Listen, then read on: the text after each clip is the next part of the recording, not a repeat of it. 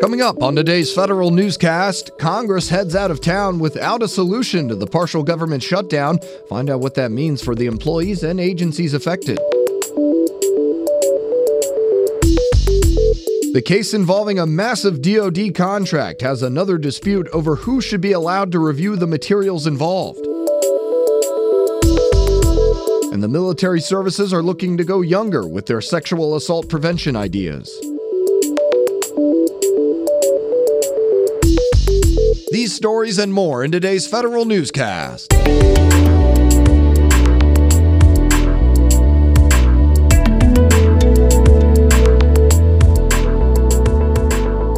Welcome to today's episode of the Federal Newscast. I'm your host, Eric White. The House and Senate adjourned for the week without a deal on appropriations. This means uniformed members of the Coast Guard will not receive their scheduled paychecks on time by December 31st. The Coast Guard says paychecks for military members are delayed until Congress passes some sort of funding deal. This paycheck covered time uniformed members spent working before and during the partial shutdown. The Coast Guard is the only military service directly impacted by the partial government shutdown. Military military members are on a different pay scale than civilian employees. The Office of Personnel Management has sample letters federal employees can use to work with their creditors during the furlough. The letters serve as a guide for impacted employees to prove the partial government shutdown and its impact on their pay. OPM issued similar letters during the 1995 and 96 and 2013 and OPM issued similar letters during the 1995 96 and 2013 government shutdowns. Furloughed employees should speak with their landlords, mortgage companies, or creditors first before sending a letter about their financial status.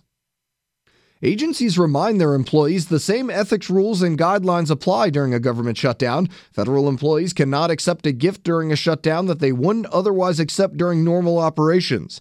On the other hand, agencies cannot typically accept volunteers to provide services they can't provide during a lapse in funding.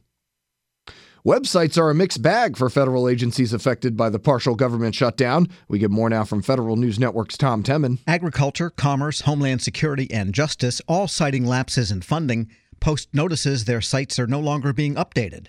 Housing and Urban Development displays a tweet indicating the same thing. Treasury's website says information may not be up to date, but a refund tracking page of the IRS website indicates it was updated on Wednesday, with no mention of possible refund delays. I'm Tom Temin.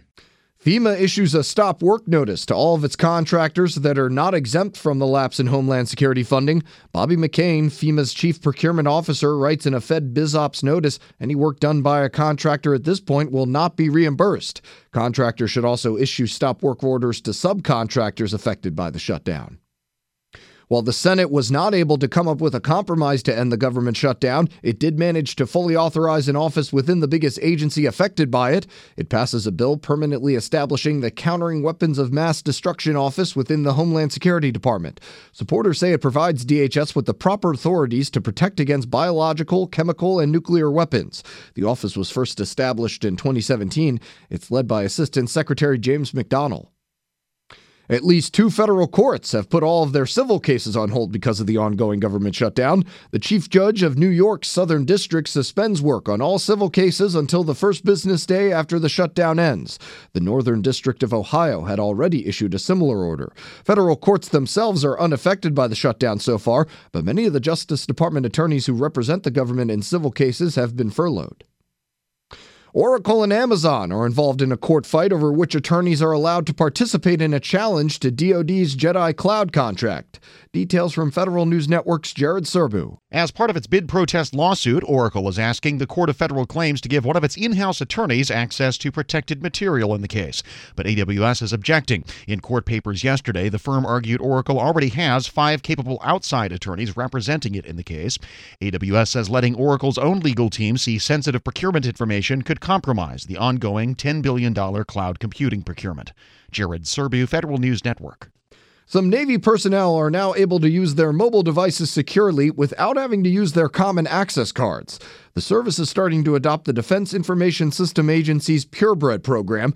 Purebred uses derived credentials to authenticate mobile devices on DoD networks. The transition has already started on Apple devices. Android devices are still undergoing testing.